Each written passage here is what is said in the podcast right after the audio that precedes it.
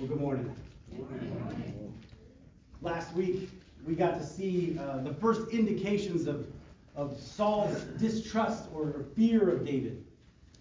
And, and, and that stemmed from uh, an incident that happened before where Samuel was walking away and Saul reached out and grabbed his robe and ripped off a chunk. And, and, and Samuel said, just as you ripped this chunk from my robe, God has ripped the kingdom away from you. And he's given it to your neighbor who is better than you. And from that point on, Saul was, he had his head on a swivel, if you will. He was constantly looking, who's it going to be? Who's it going to be? And then he heard that fateful song, Saul has slain his thousands, and David his ten thousands. And even though we looked at Hebrew poetry, and even though we knew that the first person named was the most honored position, Saul took that to mean that David was going to be the king. And instantly he was suspicious of David, and he sought to get rid of David. The problem for Saul was the Lord was with David. So nothing he did against David worked. And therein lies the issue that Saul has had and will have for the rest of his life here in First Samuel. His will was that Saul would reign over Israel, but God's will was that David would be king. Today we're going to move further down that path toward David being king. And although David probably would have liked it to, that doesn't happen overnight. It happens over the span of about ten years. Turn with me, if you will. We're going to be at First Samuel nineteen. First Samuel nineteen. If you need a Bible, go ahead and shoot your hand up. We've got uh, Bibles in the back. We'd love for you to read along with us. First Samuel nineteen, we're going to start in verse one. Now Saul told Jonathan, his son, and all his servants, to put David to death. But Jonathan, Saul's son, greatly delighted in David. So Jonathan told David, saying, Saul, my father, is seeking to put you to death. Now, therefore, please be on your guard in the morning, and stay in a secret place and hide yourself. I will go out and stand beside my father in the field where you are, and I will speak with my father about you. If I find out anything, then I will tell you. Then Jonathan spoke well of David to Saul his father and said to him, do not let the king sin against his servant David, since he has not sinned against you, and since his deeds have been very beneficial to you. For he took the li- his life in his hand and struck the Philistine, and the Lord brought about great deliverance for all Israel. You saw it and rejoiced. Why then will you sin against innocent blood by putting David to death without cause? Saul listened to the voice of Jonathan, and Saul vowed, as the Lord lives, he shall not be put to death. Then Jonathan called David, and Jonathan told him all these words. And Jonathan brought David to Saul, and he was in his presence as formerly. When there was war again, David went out and fought with the Philistines and defeated them with a great slaughter, so that they fled before him. Now there was an evil spirit from the Lord on Saul as he was sitting in his house with his spear in his hand, and David was playing the harp with his hand. Saul tried to pin David to the wall with the spear, but he slipped away out of Saul's presence, so that he stuck the spear into the wall. And David fled and escaped that night. Then Saul sent messengers to David's house to watch him, in order to put him to death in the morning. But Michal, David's wife, told him, saying, if you do not save your life tonight, tomorrow you will be put to death. So Michal let David down through a window, and he went out and fled and escaped. Michal took the household idol and laid it on the bed, and put a quilt of goat's hair at its head, and covered it with clothes. When Saul sent messengers to take David, she said, he's sick. Then Saul sent messengers to seize David, saying, bring him up to me on his bed, that I may put him to death. When the messengers entered, behold, the household idol was on the bed, with a quilt of goat's hair at its head. So Saul said to Michal, why have you deceived me like this, and let my enemy go, so that he's escaped? And Michal said to Saul, he said to me, let me go. Why should I put you to death? Now David fled and escaped, and came to Saul, or excuse me, Samuel at Ramah, and told him all that Saul had done to him. And he and Samuel went and stayed at Naioth. And it was they were told to Saul, saying, behold, David is at Naioth in, in Ramah. Then Saul sent messengers to take David. But when they saw the company of prophets prophesying, with Samuel standing and presiding over them, the Spirit of God came upon the messengers of Saul, and they also prophesied. When it was told Saul, he sent other messengers, and they also prophesied. So Saul sent messengers again the third time, and they also prophesied. Then he himself went to Ramah, and came as far as the large well that is in Secu. And he asked and said, Where are Samuel and David? And someone said, Behold, they are at Naioth and Ramah. He proceeded there to Naioth and Ramah, and the Spirit of God came upon him also, so that he went along prophesying continually until he came to Naioth and Ramah. He also stripped off his clothes, and he too prophesied before Samuel, and lay down naked all that day and all that night. Therefore they say, Is Saul also among the prophets? May God add his blessing of understanding to the reading of his word. Let's pray. Lord, a simple prayer this morning. What we have not, give us, Lord. What we know not, teach us. And we will give you all the honor and glory. In Jesus' name we pray. Amen. Amen.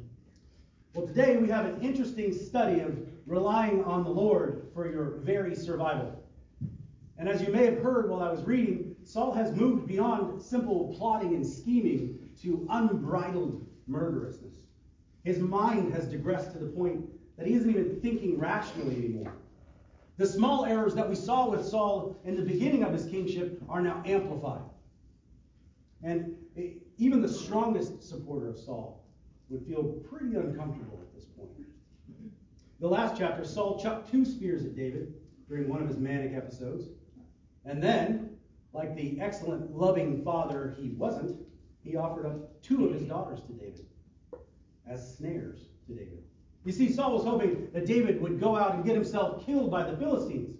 It was such a good plan, it was foolproof. But Saul soon realized something that terrified him more than anything else. In the waning verses of chapter eighteen, Saul realizes that the Lord was with David. And not just that, but like a nine hundred B C made-for-T V comedy, everybody loves David. Chapter eighteen leaves off with a word of hope for Israel. In that David is tearing through the Philistines like a toddler through a birthday cake. But for Saul, it only makes his jealousy and hatred grow. I got one. Keep laughing. To the point where Saul's true nature is now going to be exposed to everybody around him. We're going to see Saul attempt to kill David four different times today, in four different ways, which just goes to show you how far down the rabbit hole Saul has gone. Remember, Saul knows that the Lord is with David. As soon as Saul realizes this, he should have taken off that crown, walked away, and retired. But Saul doesn't do this. His will is not the Lord's will. And he continues to pursue David with this insane idea that he can actually go against the Lord, that his will is stronger and more powerful than that of the creator of the universe. The problem that Saul will encounter is God's will is infinitely stronger. Now, all that to explain the very first word of our passage today, now. Right? Now, after all those things I just told you, here we go. Saul told Jonathan to kill, uh, or his son and all his servants to put David to death. But Jonathan, Saul's son, greatly delighted in David. We like to say that we here at Brentwood Bible Fellowship are family. But what does that mean? What does that truly mean? Families are tight-knit. We watch out for each other. We bring meals to each other when one of us is sick, like the meal train that we set up for uh, Becky and Pastor Paco. We love each other. But families can also bump into each other. Families can bruise each other. I think of our kitchen at home. Allison is the most patient person I know, right? She goes in there to cook dinner, and the kids can be buzzing around her, and they're reaching over, and they're bumping into each other, and they're laughing, and they're talking. Me, on the other hand, I'm not that guy, right? I'm just not that guy. I want my space. I don't want people moving around me. I don't want to say, excuse me, excuse me, excuse me when I'm cooking, right? And sometimes I get annoyed. I'm like, everyone out of the kitchen. Just get out. Pity's sake, let me cook in peace. And I'll be sitting there stirring the macaroni and cheese all by myself. I wish somebody would come talk to me. Because we're family. And I greatly delight in my family. Just like I greatly delight in my family here. Last night as I walked past the entry table and looked at all the trunks and the games and the, the cupcakes and all the supporters that were just walking around looking for something to, to help with. I stuffed my face with nachos from the women's ministry. I heard kids laughing and playing in the jump house. I watched the teens in their skit presenting the gospel. I saw all the candy that everybody brought to support this event. And I heard time and again the prayers of the faithful people in this church that prayed for this event, all in the hopes of reaching someone without hope, lost in a dark world, sharing Jesus Christ in the light, the light of the world with him. I greatly delighted in my family. I felt a deep joy in the people that God has brought into my life. And if someone had walked up at any point in that and pointed a gun at any one of you, I wouldn't have hesitated to jump in front of it and plead with the gunman for the life of my family. And that's what Jonathan felt for David. Jonathan greatly delighted in David. So when he hears that Saul wants him killed, Saul has put out a hit on David, he hatches a plan with David. He says, go hide yourself. Don't come out here. You're going to get in trouble if you do. And I'll talk to my father. And we'll see what's going on. So Jonathan goes out. He talks to his, his uh, father. And he says to Saul, he says, do not let the king sin against his servant David. Notice he doesn't say dad, right? Do not let my father. Right? He's shifting now. And he's saying, look, you're the king. You're in charge of everything. Do not let the king, the office of the king, my father the king, do not sin against the servant David, since he has not sinned against you. This is murder. This is murder that you're talking about. And on top of that, the deeds that have been done are very beneficial to you, right? For he took his life in his hand and he struck the Philistine, and there was great uh, triumph, and, and you rejoiced in it. You saw it too. And I think that was kind of a little subtle dig there, because who was supposed to go out and fight Goliath? Who was the big, tall, strong guy that was supposed to lead Israel into battle? It wasn't itty-bitty David with a sling. It was big, tough Saul. Big, tough guy Saul that sat in his tent and shivered in fear for forty days as Goliath came out and yelled at him. He says, he did that for you. He was very beneficial for you and for all of us. Why then would you sin against innocent blood by putting David to death without a cause? Saul listens to the voice of Jonathan and he vows. He says, as the Lord lives, he shall not be put to death. And we all know we can trust Saul about as far as we can throw him. So don't get your hopes up. Jonathan goes and gets David and they bring him back, and he, he was in his presence as before. And as we read on here, it will be just as before. Right? Because the Philistines come up, they want to fight again, and they haven't learned their lesson. Like David's been beaten on them, and, and they want more. So David goes out and he beats on them. And what should be a great victory in Israel, with all joy and happiness, brings Saul back to his dark jealousy. You see verse nine there. Now there was an evil spirit from the Lord on Saul as he was sitting in his house with his spear in his hand. I mentioned that last week, but again, don't let that slip past you. This is the king. He's surrounded by guards in his house, and he's sitting there with a spear in his hand. It'd be like me going home, changing into my sweats, sitting on the couch, grabbing my pistol and just holding it. Don't burn my toast. Don't make me mad. I'm watching my shows. Right? This is this is the picture of Saul. This this is how far he's degraded. He's sitting there with a spear in his hand, an, an item of war. Before you say, well, a spear is not like it. Well, that's that's their gun of their day, right? David's playing his harp, and Saul tries to pin David to the wall with a spear. And I guess you could say that David got the point.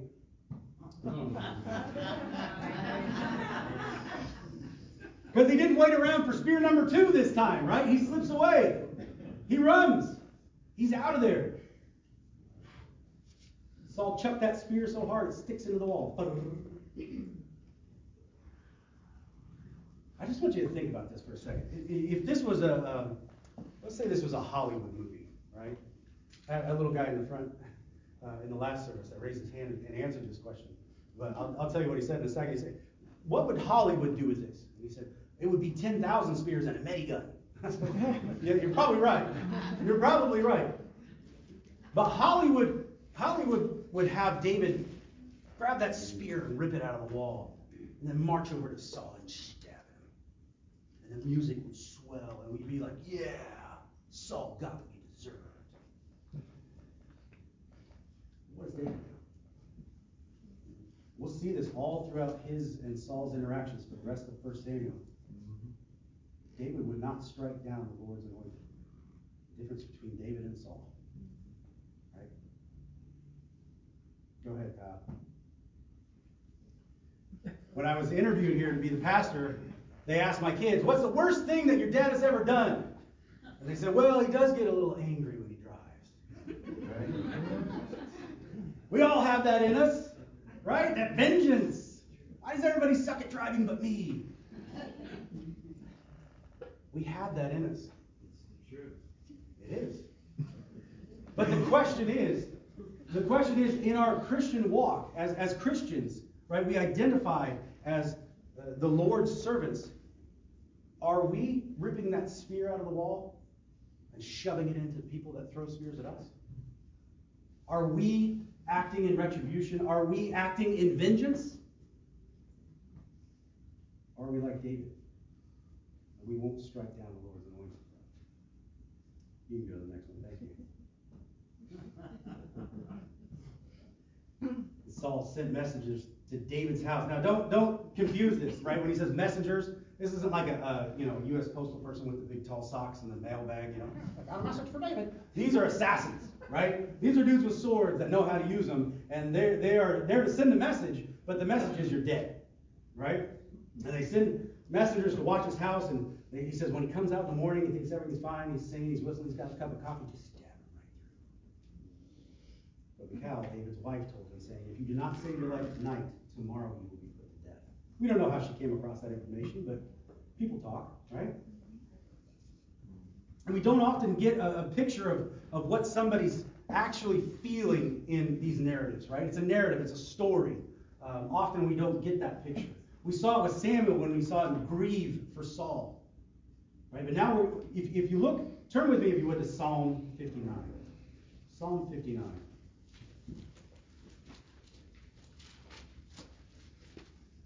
And uh, if your Bible's like mine, you've got those little headers at the top. And, and these were instructions that were given for each psalm on how to play it or what tune to set it to. We see that there for the choir director, set to Al Tashheth. I don't know that song. You probably don't either. But it, back then it was the number one on the charts. All right, they said, set it to that tune. A miktham of David. When Saul sent men and they watched the house in order to kill him. This is what David was doing. Right? While they were outside, keeping an eye on the house, waiting for him to come out. This is what David was doing. This is what he says. Listen, deliver me from my enemies, O my God. Set me securely on a high, on high, away from those who rise up against me. Deliver me from those who do iniquity, and save me from the men of bloodshed. For behold, they have set an ambush for my life. Fierce men launch an attack against me, not for my transgression, nor for my sin, O Lord. For no guilt of mine, they run and they set themselves against me. Rouse yourself to help me and see. You, O Lord God of hosts, the God of Israel, awaken, punish all the nations.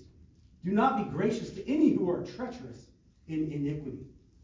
They return at evening. They howl like a dog and go around the city. Behold, they belch forth with their mouth. Swords are in their lips, for they say, who hears? But you, O Lord, you laugh at them. You scoff at all the nations. Because of his strength, I will watch for you. For God is my stronghold. My God in his loving kindness will meet me. God will let me look triumphantly upon my foes. Do not slay them, or my people will forget. Scatter them by your power, and bring them down, O Lord, our shield. On account of the sin of their mouth and the words of their lips, let them even be caught in their pride, and on account of curses and lies which they utter, destroy them in wrath. Destroy them that they may be no more. The men may, that men may know God rules in Jacob, to the ends of the earth. They return at evening. They howl like a dog and go around the city. They wander about for food and growl if they are not satisfied. But as for me, I shall sing of your strength. Yes, I shall joyfully sing of your loving kindness in the morning, for you have been my stronghold and a refuge in the day of my distress. O my strength, I will sing praises to you, for God is my stronghold, for God who shows me love and kindness. Contrast that song with how Saul reacted. Remember when the Philistines came and they had the chariots and the, the troops as, as numerous as the sand on the sea, or sand on the beach, excuse me? What did Saul do? People were fleeing, they were running away. Samuel was nowhere to be found. He said, bring me, bring me the sacrifice. I'll handle this. I'll do this. Let my will be done. But David, surrounded as he is in his house, is praying to God and saying, let your will be done. Protect me, Lord. That's the difference. That's the difference between David and Saul. And this is the contrast we should be looking at today if we're Christians. How do we react to adversity? Do we cry out to the Lord, or do we reach for a knife? So Michal lets David down through a window, and he went out and fled and escaped. And she takes the household idol. Why she had, they had household idols, I don't know. But they did. She puts it in the bed. She puts a little hair on the top of it. You know, kind of like what you did if you snuck out when you were a kid. Don't do that, by the way. All right? You think your parents won't notice it's a dummy in the bed? Right? It didn't work out too well for me. Just kidding. My parents were smarter than I was. And the messengers come, and it's it's it's kind of like the, the modern day uh, COVID test, right? She shows up at the door and shows them a, she's got COVID, sorry. And they're like, whoa, whoa, whoa, we don't want any of that. And they run back to the king and they say, hey, he's sick, he's sick. He says, go down there, pick up the bed that he's in, and bring him here. I want to kill him.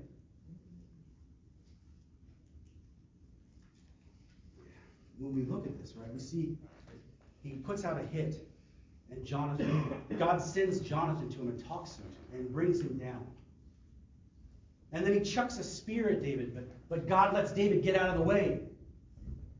But it just keeps escalating. He just keeps pushing against the will of God to the point now where he says, bring the man up here. I want to stab him in his bed. How dark. Saul said to Michal when he finds out what happened, why have you deceived me like this? Really? This is the guy, the guy that's been lying for the last three chapters. Why have you deceived me like this? And let my enemy go so that he has escaped. And Michal said to Saul, he said to me, let me go. Why should I put you to death?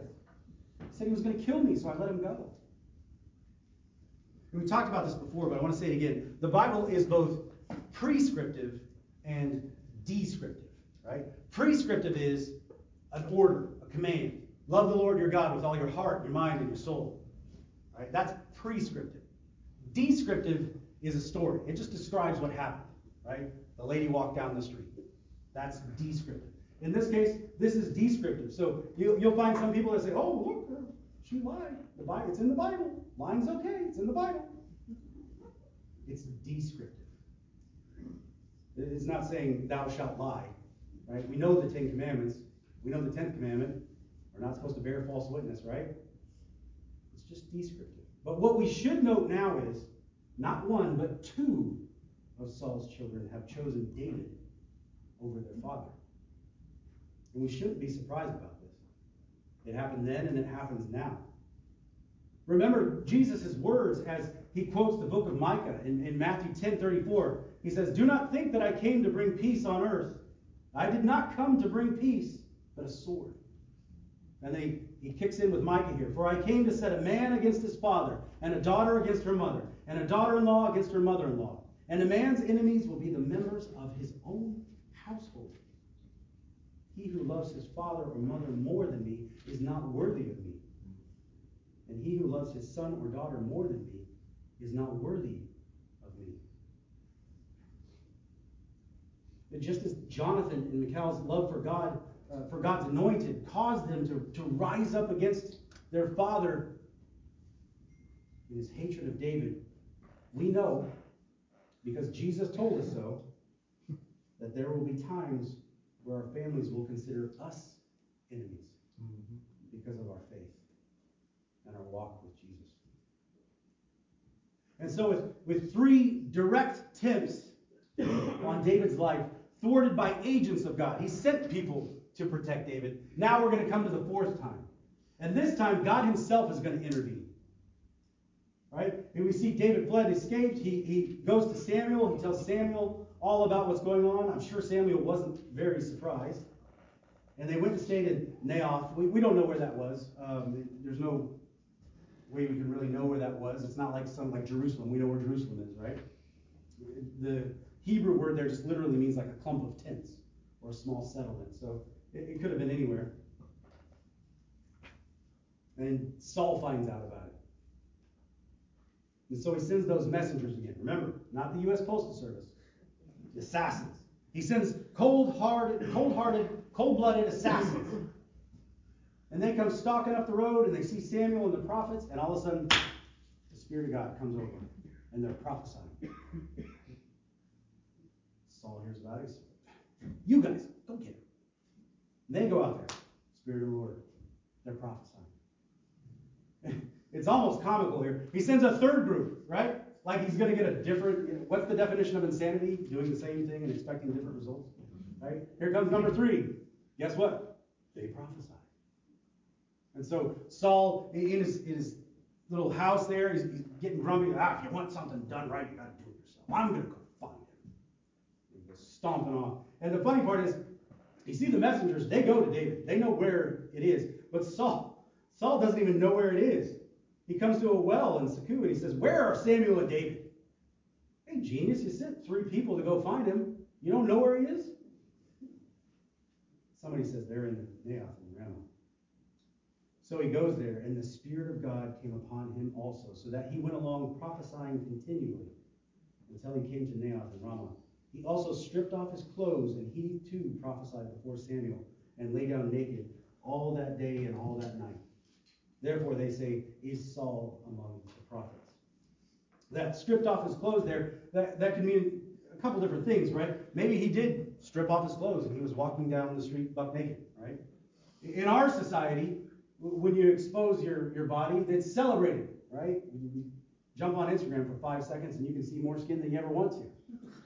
And we celebrate that. We say that's a good thing. But in these days, if somebody saw you in your underwear, it was embarrassing. It was embarrassing. It was shameful. So he strips off his clothes. It could also mean uh, he took off his kingly robes.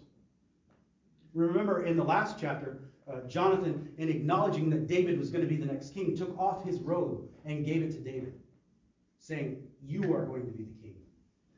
Saul here won't accept that. He will not do that. So God makes him do that. He takes that robe from him. And he prophesies before the Lord all day and all night. And then we hear that saying, is Saul among the prophets? We heard it before. But when, right when he was becoming king, he prophesied. And they said, is Saul also among the prophets? And it was more of a, uh, what's he doing with the prophet? This, this guy isn't even uh, in the prophet bloodline. He's, he's a prophet. But this one is, is it's more indicating, is Saul being dominated by Samuel? Is the big tough guy king being told what to do by the old prophet Samuel? A little story before we get to the application. In mid-December of nineteen forty-four, Allied forces were surprised by a massive German offensive through the Ardennes forest, called, uh, which created a bulge in the Allied lines. Caught in what would be known as the Battle of the Bulge, the one hundred first Airborne Division of the United States Armed Forces was holed up in Bastogne while, in, while German armored divisions encircled the town. And they're outnumbered and they're outgunned, and, and the, the Germans send uh, four soldiers waving white flags, and they have two letters, one in German and one in English. And they say, we need to talk to your commander, so they blindfold him, they drive him around in circles, and they take him to where the commander is. And they get this letter, and this letter says, hey, we've got artillery aimed at you. If you do not surrender, you have two hours. From the writing of this letter, if you do not surrender, those guns are firing, and we're going to destroy everything. We're going to pound you into the ground. You are completely surrounded. You have no hope. Do the honorable thing and surrender. General uh, McAuliffe, McAuliffe, I'm saying that wrong, sorry, he's probably dead now, but uh, the general in charge, how about that? His reply was brief and succinct. This is what he said. He said, to the German commander, nuts, the American commander. Having made their position clear, uh, they, they drive these guys back, and I was reading the story about it, it's kind of funny. They, they hand this to the Germans when they get back to the front line there, and the German opens up and he goes, what does this mean? And there were some expletives, so I'm not going to go into it too deep, but one of the guys says, he told you to take a running leap. Get out of here. Having made their position clear, the Americans dug in and waited for the attack. Contrary to German expectations, the one hundred first held out, and reinforcements arrived in the form of the U S Army's fourth Armored Division. The Battle of the Bulge continued for several more weeks, with thousands of casualties on both sides. But by the end of January nineteen forty-five, the Allies had retaken all the territory lost to the Germans and were headed towards Berlin. The human will can be a very powerful thing. And when it's applied properly, that is to say, when it's applied to serving God, it is a good thing. But Saul in our passage today was not using his will for God. Saul was seeking to kill David despite all the good that David had done. Jonathan, however, was willing to protect David and sacrifice his throne for David. Why? Why?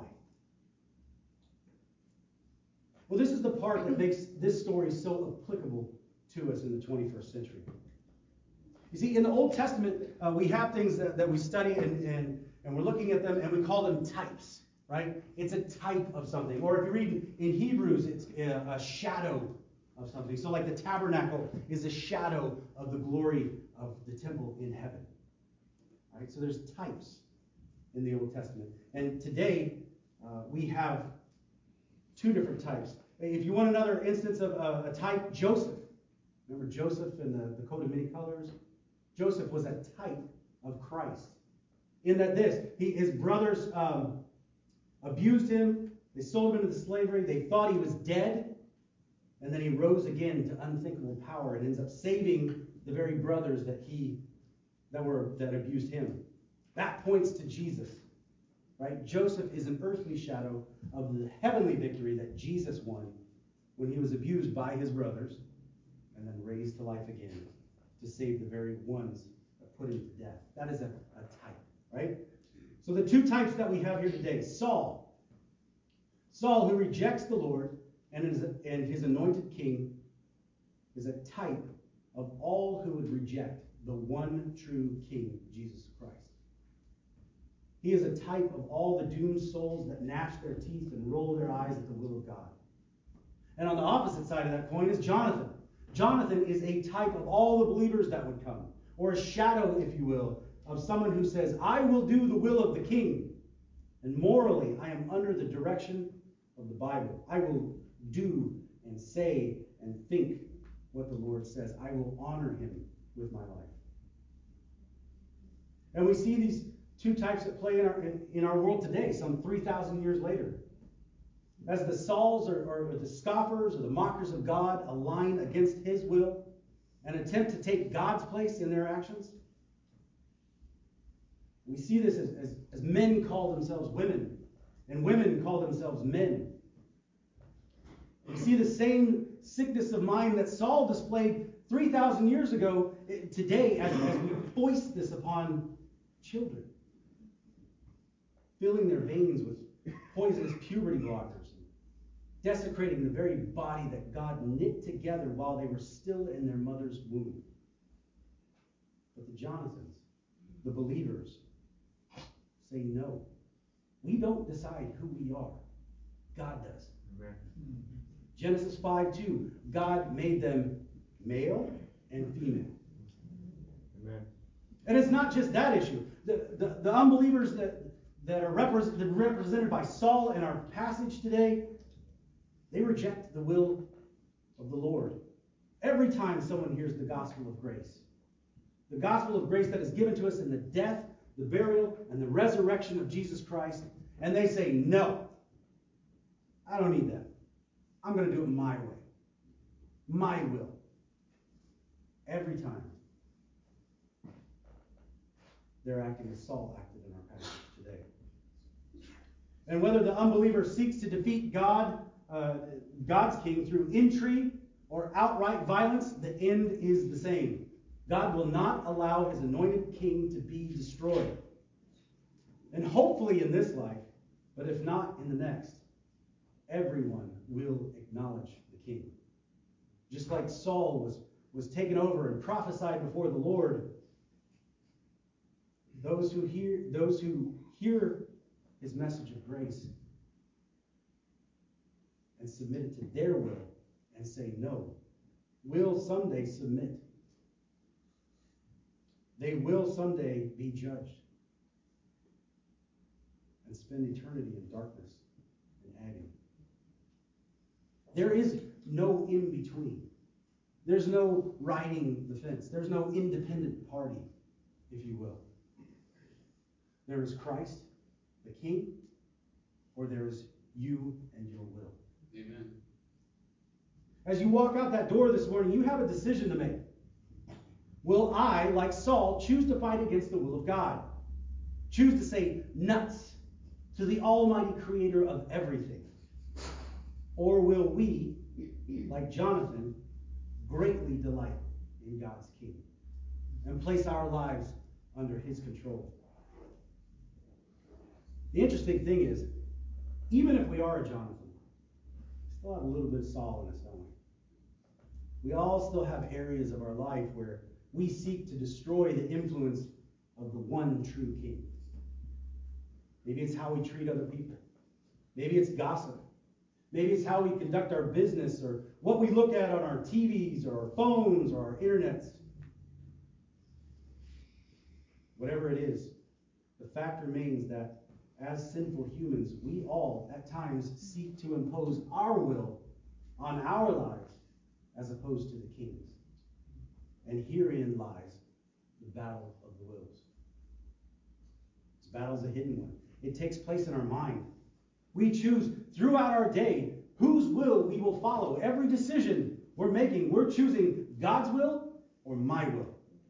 Will I spend time with God today, reading my Bible, praying? Or will my will say, no, I'm too busy. I'm not that good of a reader. I'm not a great prayer. Will I have the courage to speak to someone needing to hear about Jesus' love? Or will my will say, no, I'm not too good at talking to people. And since my will has already kept me from reading my Bible and praying, what if someone asks me a question that I can't answer? No, my will says I will walk past that person. I will get in my car, and I will come to church, and I will sing songs about how great God's love is. We've all done it, myself included. As you go about your week this week, seek out the areas of your life where your prayers aren't, thy will be done, but my will be done.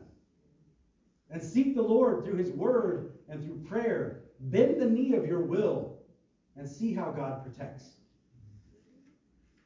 I'll end now with the words of Joshua as he was nearing the end of his life. Joshua told the Israelites in Joshua twenty-four fifteen, if it is disagreeable in your sight to serve the Lord, choose for yourselves today whom you will serve. But as for me and my house, we will serve the Lord. Amen. If you are here today and you realize, like Saul, that you've been fighting against the king, and God is speaking to your heart, and you feel the weight of what you've done in your past, and, and you want to be free of it, come down as we sing that final song today. I'd love to share Jesus with you. And the freedom and the joy and the grace he so freely offers to anyone who will listen. If you'd like to come down and pray while we sing, maybe you aren't a Saul, but you, you you have acknowledged the true king, but in your life, your actions, in your heart, you've said, no, Lord, I'm still in control of this. Right. If that's you, then you want to come down and give that area to Jesus and repent and pray for God's strength to Feed that area. Come pray. If you want me to pray with you, just let me know. I'd love to pray with you. Or if you just want to come down and spend some time praying to the Lord, come down. As we go out that door today, choose who you will serve. Remember, there is no neutral ground. If you ain't sink, if you ain't swimming, you ain't you're sinking, right? Let's pray. Lord, we thank you for your word. We thank you that these stories aren't just a, a history book or a textbook. These are stories that are meant to show us your will and your truth and how we are to conduct ourselves. Lord, we pray that if someone here is, is like a Saul and they're, they're fighting against the king, they're bucking against his will, Lord, that you would soften their heart, that you would bring them to you, that they would bend the knee and they would make your will their will. And for the believers that are here, Lord, but, but have those areas in our lives where that, that's ours, Lord. That's mine. But I pray that you would convict us. Convict me. Convict me to repent and beg for your strength, Lord, to defeat that area in my life and to do your will. May our prayer be, God, may thy will be done. Lord, we thank you for this time. We thank you for this church. In Jesus' name.